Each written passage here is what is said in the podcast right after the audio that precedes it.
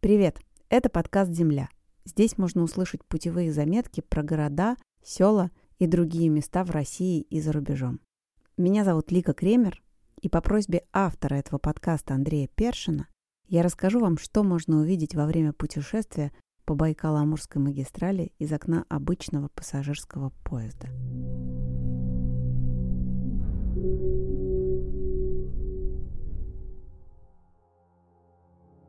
Восточный БАМ.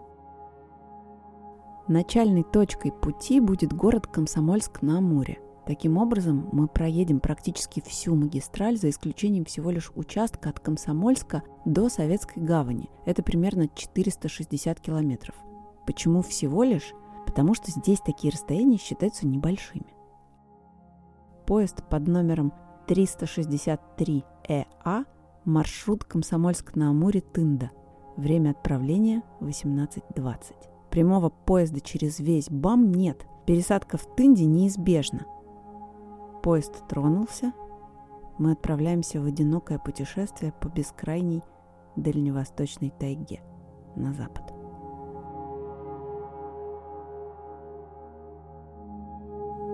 Время вечернее. В небе тусклый свет, в воздухе смог, Вокруг руины зданий с пустыми окнами и дверными проемами. Майские еще голые холмы в оранжевом свете закатного дальневосточного солнца. Буквально через час пути редкие проселки окончательно исчезают, автомобильная трасса дублер рядом становится все более непроходимой, иногда на ней появляются машины неизвестных японских марок. Власть над пейзажем полностью переходит в руки природы. Тайгу озаряет закат, день подходит к концу – Наступает ночь, в течение которой соседи в купе неоднократно меняются. Слышно, как кто-то выходит, и тут же заходит следующий. После последнего гостя остается тяжелый перегар, поглощающий воздух и все вокруг. А еще он говорит вслух все, о чем думает, и бесцеремонно угощается оставленным на столе печеньем. За ночь поезд успевает преодолеть большое расстояние, огибая Баджальский хребет. Течение ночи также незаметно пролетает почти двухкилометровый Дусе-Алинский туннель. Станции, которые были в это время, мы не видим, потому что мы спим. Поэтому про Постышева, Джамку, Чикдамын мы не можем рассказать ничего.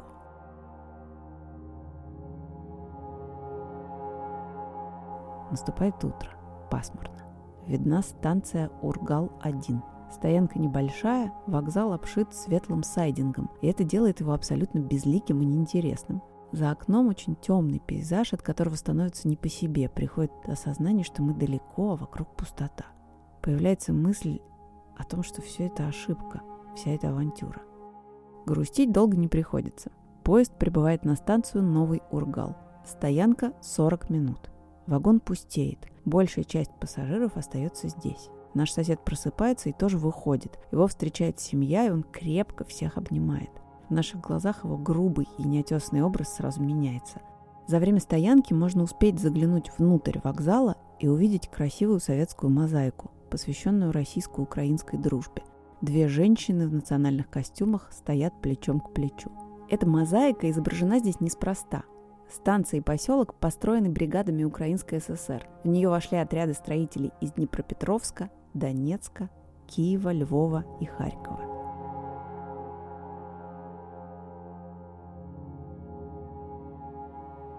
Поезд трогается. Следы присутствия человека исчезают так же неожиданно, как и появились. Вдоль железной дороги встречается огромный каменный валун, на котором отчетливо видны белые буквы и надпись «Днепропетровская область». Поезд пересекает реку Бурия, и мост с массивными антиледовыми конусами. Льда на реке много. Во время движения поезд останавливается довольно часто из-за таких специальных станций разъездов с другими составами поездов. Станции эти выглядят примерно одинаково и почти как и весь Восточный БАМ построены силами железнодорожных войск. Выглядят станции все минималистично, такие небольшие квадратные здания из кирпича, но узоры всегда разные. Называются станции часто необычно, например, Бурейнск или Чебангда.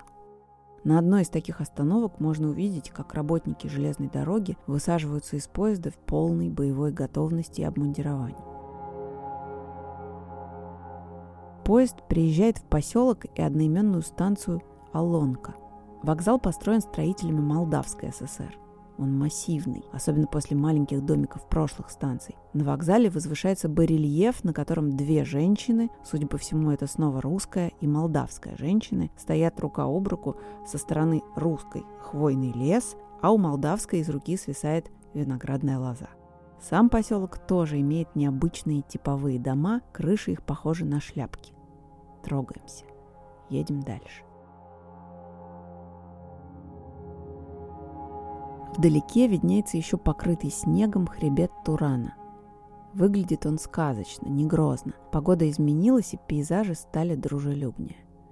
Автодублер БАМ стал более экстремальным.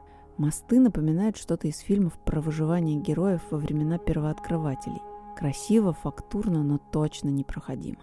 Иногда возникает вторая линия железной дороги, правда, она в полузаброшенном состоянии. Майское солнце постепенно отогревает эту непривыкшую к теплу местность. Повсюду текут ручьи и потоки воды самых разных оттенков. От солнца снег блестит и ослепляет. Поезд останавливается около кучи бытовок посреди густого леса. Под холмами расположилось чье-то романтичное рабочее место посреди тайги. Можно различить элементы временной инфраструктуры и жизни. Рядом стоят КАМАЗы, тракторы, происходит какая-то работа. Дальше нас ослепляет яркий оранжевый свет, который заполняет все вокруг. Но это не солнце, а огромные кучи срубленного и очищенного от коры леса. Поезд прибывает в поселок Этыркен. Станция, как и сам населенный пункт, построена строителями Куйбышевской области, ныне Самарской. В поселке можно увидеть необычные типовые дома. Всего два этажа и сцеплены они деревянными длинными балконами – Вдруг появляется мотоцикл, за рулем мужчина, а в коляске на четырех лапах стоит пес и едет вместе со своим хозяином. Тут много людей покидает поезд, кого-то встречают с яркими шариками. Прибытие поезда на БАМе обладает сильной энергией. В западной части страны курсирует огромное количество поездов, они приезжают и останавливаются на станциях, которые мы потом даже не вспомним. Но здесь любой островок цивилизации встречает поезд большой толпой людей. Редко кто продолжает свой путь пешком. Почти всех моментально подхватывают крепкие объятия встречающих. Раньше говорили о несметных богатствах, которые увидит наша страна после строительства этой дороги. Очевидно, что по-прежнему главное богатство, которое несут поезда по БАМу, это люди, родные и любимые. Прибытие поезда как праздник жизни.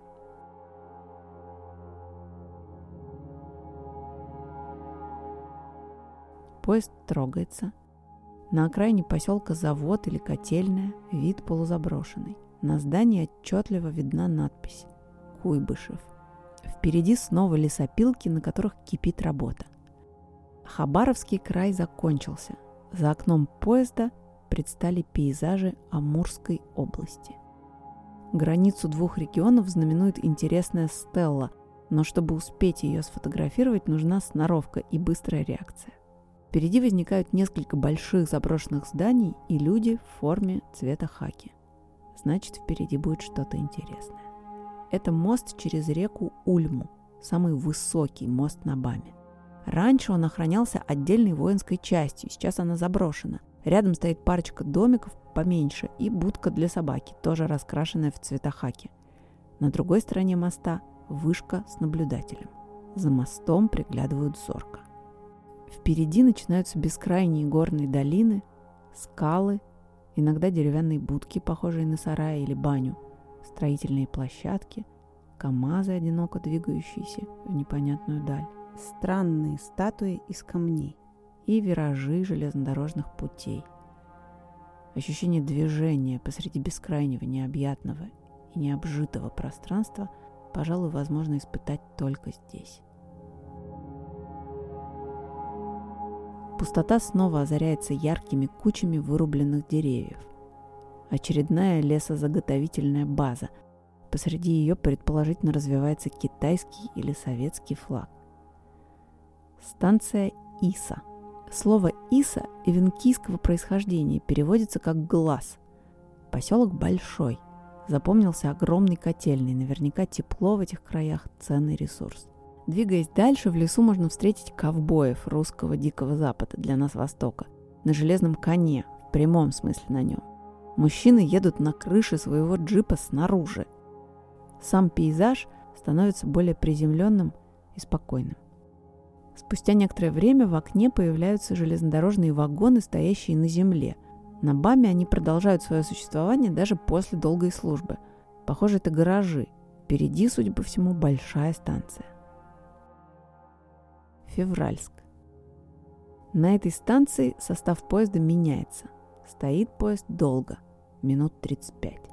Можно немного прогуляться и поглядеть по сторонам. В поселке огромный вокзал, построен работниками Красноярского края.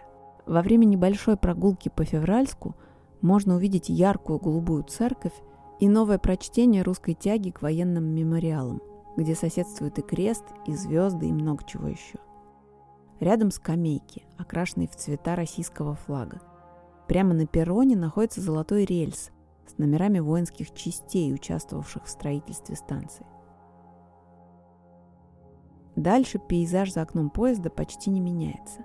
Бурные реки, горевший в недалеком прошлом лес, маленькие деревья, болотистые поля и мистические хребты на горизонте.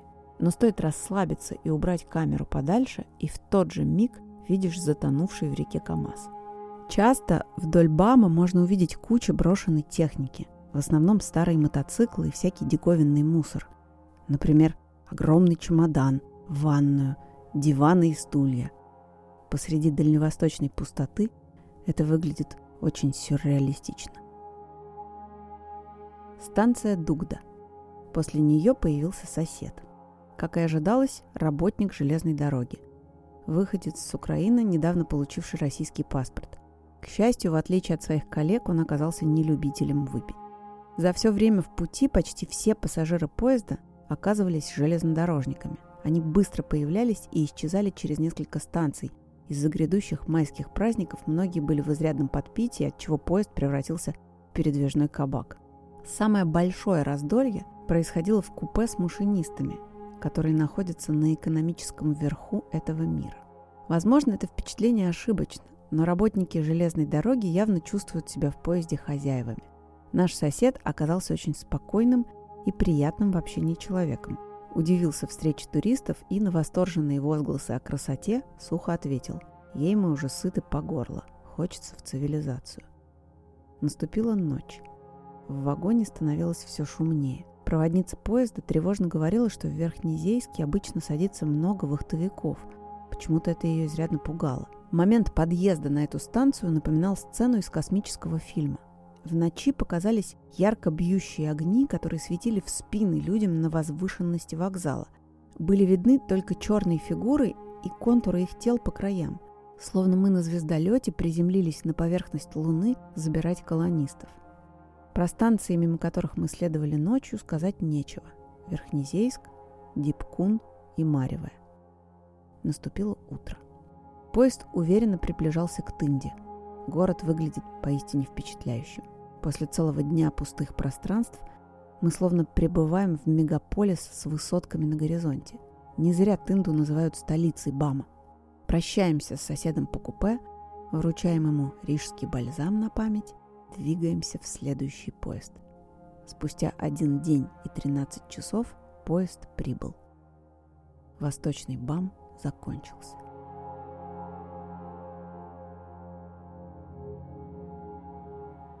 Западный БАМ. Вокзал Тынды по замыслу должен напоминать белого журавля, плывущего над станцией и тайгой – Журавля разглядеть сложно, но легко увидеть мотивы фантастических аванпостов среди враждебной инопланетной среды. Станция и город построены коллективом работников из Москвы, поэтому в городе встречаются столичные топонимы, например, улица Красная Пресня. Перрон в Тынде тоже по-столичному высокий. Задержались здесь буквально 20 минут. На соседнем пути уже ждал следующий поезд. Вот номер и маршрут. 097Э Тында, Кисловодск. Отправление в 6.45 по местному времени.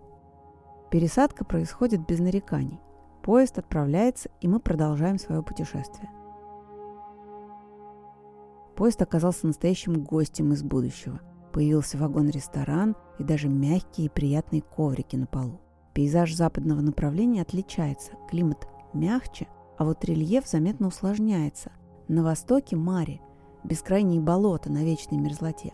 Здесь их значительно меньше, появляются скалы и петляющие повороты. С одной стороны, гранитные горы, на которых в разное время оставлены послания потомкам. Есть надписи уже переименованных городов, например, Фрунзе, 1977 год. С другой стороны, река с толстым плавающим льдом. Кажется, что жизнь расцветает и все просыпается. Все те же избы, заброшенные здания, неприветливая дорога для машин, но из-за яркого утреннего солнца все выглядит дружелюбнее, чем на Востоке. Первая остановка – Ларба. Построена строителями из Туркменской ССР. Проехали целых 120 километров. Неслыханная скорость после восточного участка. Там поезд останавливался у каждого разъезда. Сейчас смело летим вперед. Пейзажи впечатляют без продыха. Природа не дает расслабиться ни на секунду. Такую красоту вряд ли можно увидеть из окна обычного поезда. Следующая станция – Лопча. По одной из версий в переводе с свинкийского это «человек с дефектом речи» – картавый. Большой квадратный портал на фронтоне вокзала замыкается маленькими часами. Само здание статное и важное. Позади на склоне горы стоят деревянные бараки и четырехэтажные, знакомые каждому панельки. Поезд, следуя вперед, становится подобен кораблю. Железная дорога здесь неразрывно связана с рекой, которая течет рядом – мы синхронно следуем за ней, повторяя ее изгибы и повороты вокруг хребта под названием Чильбаус. Очередная остановка – станция Чильчи. Теперь уже проехали 200 с лишним километров от Тынды. Наверное, из-за этого западное направление бодрит намного больше. За окном красота, километры летят быстрее, время становится не таким вязким, как днем раньше. На вокзале снова обыгрывается узор вокруг часов на фасаде здания. Время вообще один из важных элементов железнодорожной архитектуры. Мы отправляемся дальше. Помимо красоты за окном, в нашем поезде есть одна важная особенность. Майской весной можно в течение практически всего дня быть единственным пассажиром вагона-купе. Становишься главным и долгожданным гостем этих мест, и кажется, что дорогу проложили именно ради тебя. Проводница выглядывает, улыбается и не мешает радостному владению целым вагоном поезда. За окном стаи льда бьются друг о друга, плывут вперед, и происходит настоящий бурный ледоход. Зрелище интересное и залипательное. Иногда в окне появляются люди и тракторы. Кипит работа. Остановка и станция Юктали. В переводе с ивенкийского «полный родниками». Станция построена строителями Челябинской области – Местность здесь выглядит фантастически. Со всех сторон большие горы со снежными вершинами, где-то внизу плывут льды по суровым рекам, вокруг бегают собаки, сильно светит солнце. Настоящая жара. Все прошлые и следующие дальше населенные пункты приравнены к районам Крайнего Севера. В окрестностях поселка найдены и изучены древние наскальные рисунки. Будем верить, что это просто творчество древних предков, а не их предостережение. На самой станции, в отличие от прошлых, огромный циферблат, и кажется, будто сам вокзал – это одна большая шкатулка с часами. Едем дальше, но по ощущениям летим. Река с россыпью островов оказывается где-то далеко внизу. Впереди Алекма. Она встречает нас вокзалом с высокой башенкой – и полукруглым порталом над входом в здание. Под этой серой радугой сидит местная детвора и машет поезду. Рядом на земле лежат велосипеды. По соседству здание со странным и неизвестным банком. Азиатско-Тихоокеанский банк.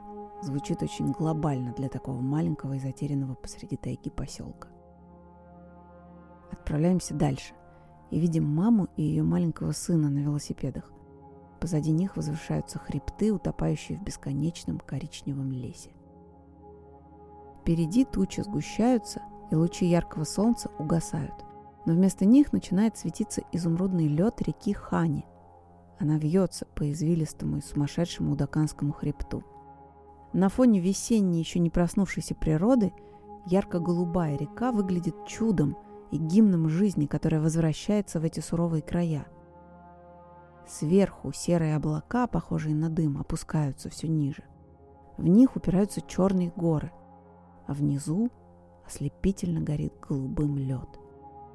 Удивительно, что поезд в это время двигается по территории Республики Якутия.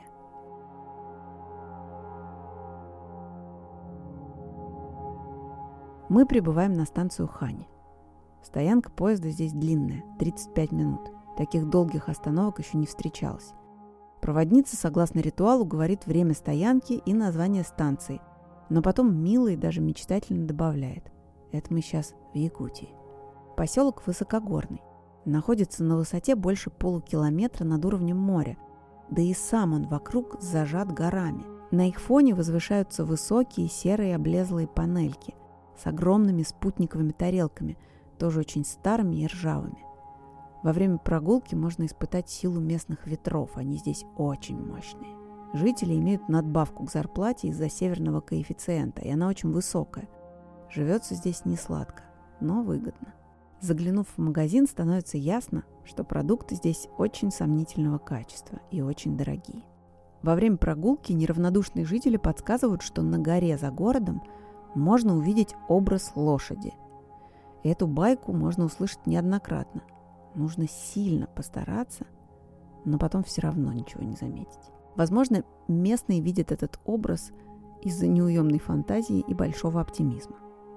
Вокзал Хани длинной, продолговатой формы ничем особо не примечателен, за исключением портрета на входе в стиле чеканки. Он посвящен декабристу Михаилу Лунину. А еще здесь сохранилась телефонная будка. Внутри вокзала просторно, словно отсюда можно уехать во много разных направлений. Даже в окошке кассы горит свет. На дверях сохранились надписи еще советских времен с режимом работы и выходом.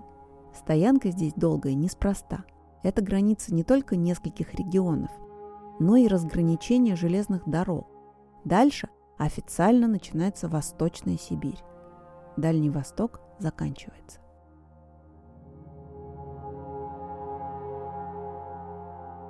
Поезд продолжает свое движение и взмывает вверх навстречу Муруринскому перевалу. Это высшая точка пути. 1323 метра над уровнем моря, самый высокогорный железнодорожный маршрут России. Поэтому мы выбрали именно этот поезд. Другие проезжают его ночью. Поезд преодолевает виражи у Даканского хребта. В окне вместо весны наступила зима. Железный гигант ревет и несется вперед. Такую необычную эластичную железную дорогу можно встретить редко, будто сделана она не из стали и железа.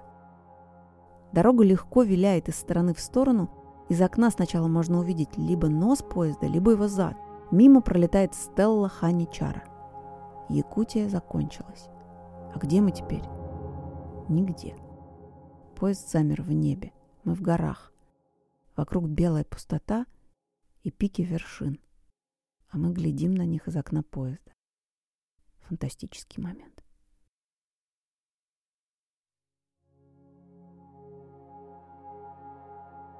Белый шум заканчивается, мы спускаемся на землю – на горизонте появился мрачный хребет Кадар, окутанный темным туманом. Его грозный мистический вид хранит в себе много тайн. Посреди отвесных скал спрятан исправительно-трудовой лагерь Барлак. Он работал на атомную промышленность СССР. Здесь добывали урановую руду. Функционировал он с 1949 по 1951 годы. Подчинялся непосредственно ГУЛАГу СССР. Здесь необычная сухость воздуха – и зона вечных снегов, поэтому лагерь отлично сохранился и является бесценным историческим документом.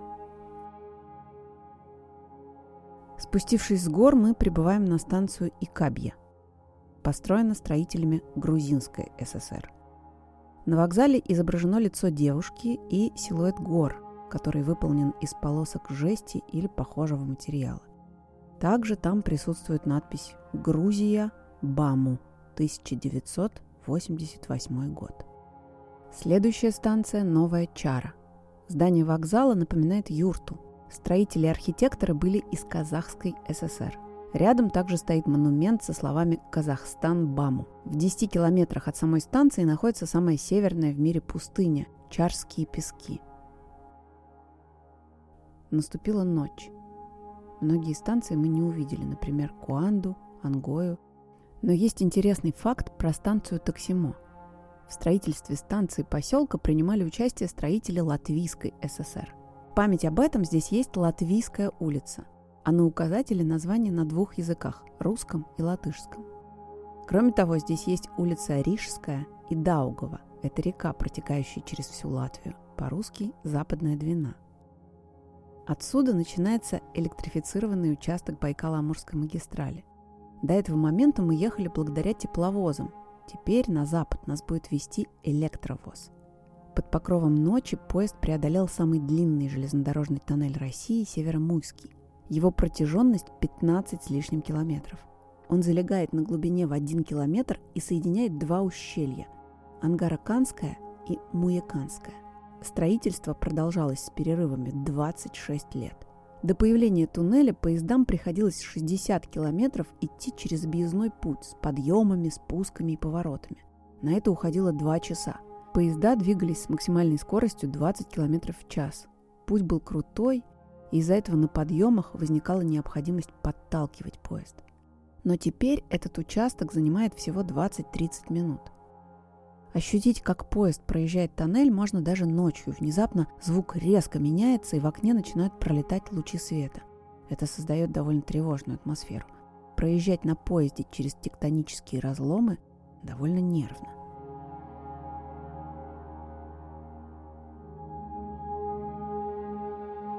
Начался световой день, и мы увидели первую станцию – Кичера.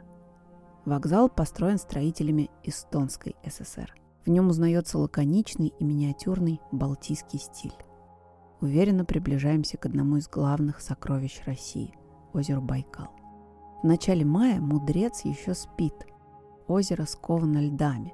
На горизонте виден массивный Баргузинский хребет с множеством пиков и вершин – Железная дорога аккуратно огибает берег, из-за чего здесь очень плотно разместились мысовые туннели. При въезде со стороны Байкала установлена большая и красная буква «М» – память о строителях-москвичах-метростроевцах. Мысовые тоннели – это сооружения, построенные для хода поездов сквозь ответвление горной цепи Байкальского хребта.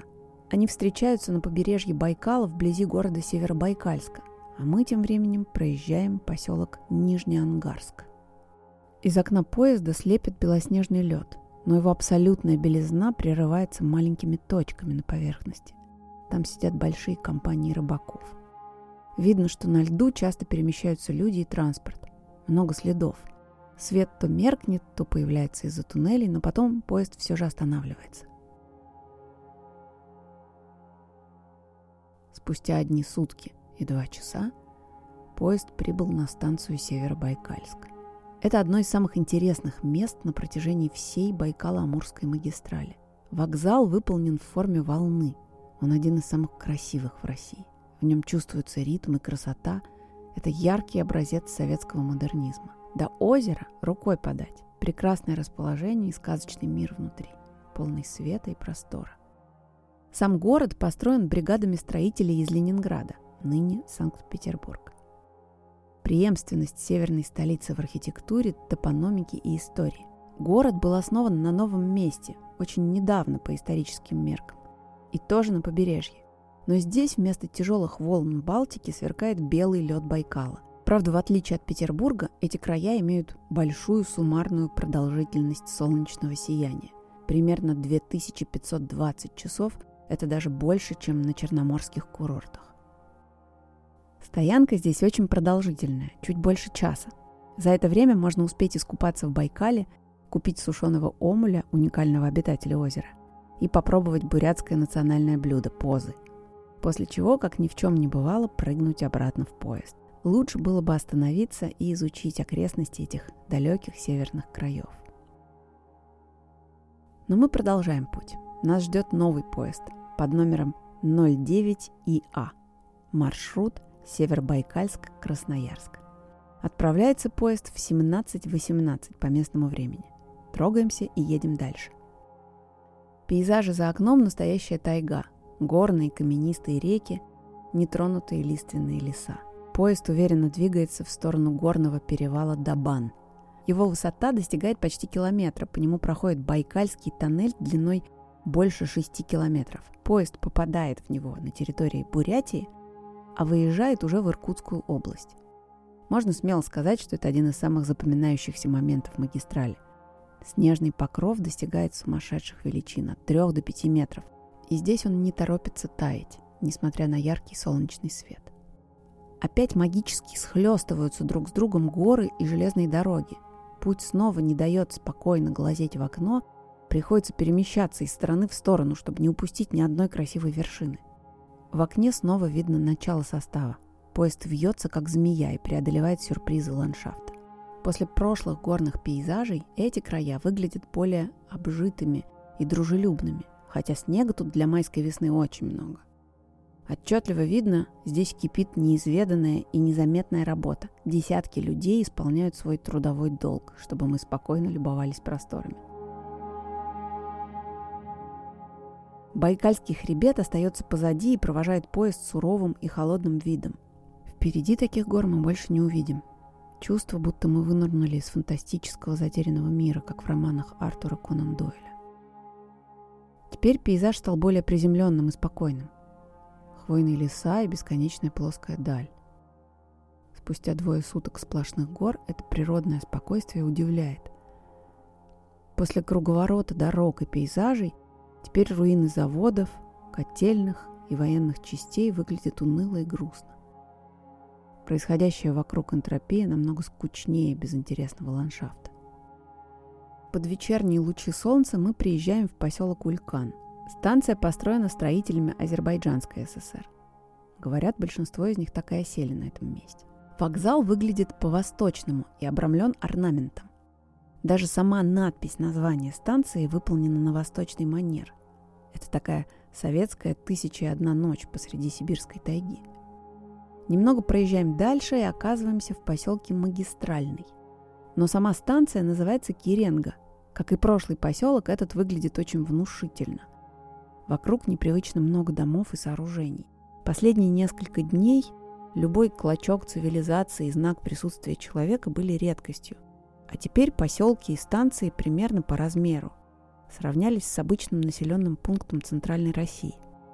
Появилась реклама на билбордах, много машин, причем не только КАМАЗов и тракторов, но и обычных легковых. Чувство магической и тревожной заброшенности словно улетучилось вместе с фантастическими пейзажами. Началось уже более узнаваемое и понятное российское пространство. Лучи солнца озарили бесконечную вереницу лесопилок вдоль железной дороги. Деревья вспыхнули ярким отблеском, и наступила ночь поэтому многие станции на этом участке мы не увидели. Наступило утро следующего дня. Поезд прибывает на станцию «Гидростроитель». Это уже часть Братска. Весь город кусочками раскидан вдоль железной дороги. После этих названий становится понятно, что дальше Братская ГЭС. Железная дорога проходит по плотине. Чтобы проехать по этому сооружению, необходимо выбрать нужный поезд, а потом не проспать это знаменательное событие. С двух сторон поезда река Ангара выглядит совершенно по-разному. С юга высокий уровень воды и огромное искусственное Братское море. А на севере река зажата высокими берегами, и ее поверхность где-то далеко внизу. В тот же момент вы осознаете, какое огромное пространство поглотили воды Ангары после сооружения плотины, и вспоминаете деревушку Матеру из повести Валентина Распутина. На фоне этого захватывающего дух пейзажа находится оградительная от воды стена у автомобильной дороги. На ней оставлены сотни надписей и граффити, от признаний в любви и оскорблений до названий любимых групп. Жизнь на суше продолжается. Провожая взглядом это важное место, можно увидеть, что принесло стране затопление этой огромной территории. Рядом с плотиной множество подстанций – с десятками проводов, которые несут электричество и свет в дома жителей Сибири. Дальше мы как будто попадаем на окраину обычного города где-то на просторах Восточной Европы и видим панельные районы Братска. Проезжаем станцию с красивым названием «Подунские пороги». Деревня, которая раньше находилась в этих краях, Старый Подун, сейчас покоится на дне водохранилища. Поезд двигается дальше. Вокруг раскинулись леса и пожирающие их лесопилки. Станция Вихаревка. Это важная железнодорожная станция. Здесь впервые за несколько дней можно увидеть обычные электрички. На строительстве этого участка использовался труд заключенных Тайшетлага. В основном это японские и немецкие военнопленные, а еще заключенные русские жители Харбина, арестованные после вступления Красной Армии в этот город. Когда ищешь в интернете информацию об этой станции и ее трагической истории, совершенно случайно можно найти комментарий немецкого пожилого мужчины по имени Дитрих Скопн. Он находился в лагере номер 026 под Братском. Его заключение длилось с января 1951 по июнь 1953 года. Он рассказывает, что приезжал в Вихаревку и Братск в 2009 году, чтобы найти места своего заключения – и, к сожалению или к счастью, не нашел никаких построек и благодарил общество «Мемориал» в Красноярске за установку памятника жертвам репрессий. Удивительно, но Дитрих вернулся сюда снова в 2013 году и нашел могилу своего друга, расстрелянного в 1952 году из-за того, что покинул территорию проводимых заключенными работ. С помощью местного жителя он нашел захоронение и увез горсть земли с могилы его дочерям в Германию. Мы продолжаем наш путь. Поезд прибывает на станцию Тайшет. Стоянка здесь 30 минут, за которой можно исследовать прилегающую к вокзалу местность с ее нагромождением стилей разных времен.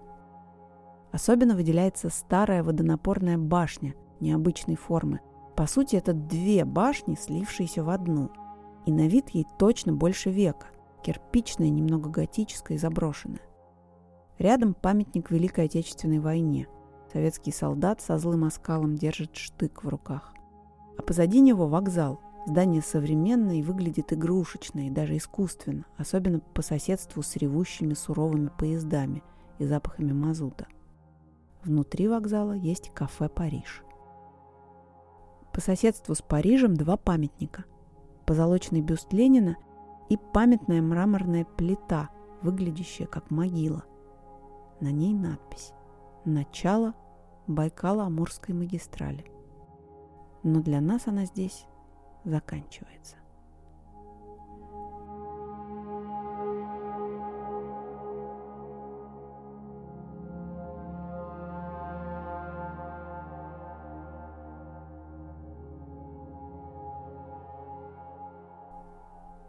Это конец истории про БАМ.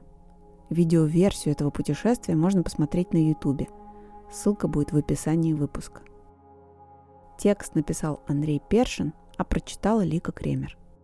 Подписывайтесь на телеграм-канал подкаста, там вас ждут дополнительные фото и видео, а также многое-многое другое. Спасибо вам за отзывы и до встречи в следующих выпусках подкаста «Земля». До свидания.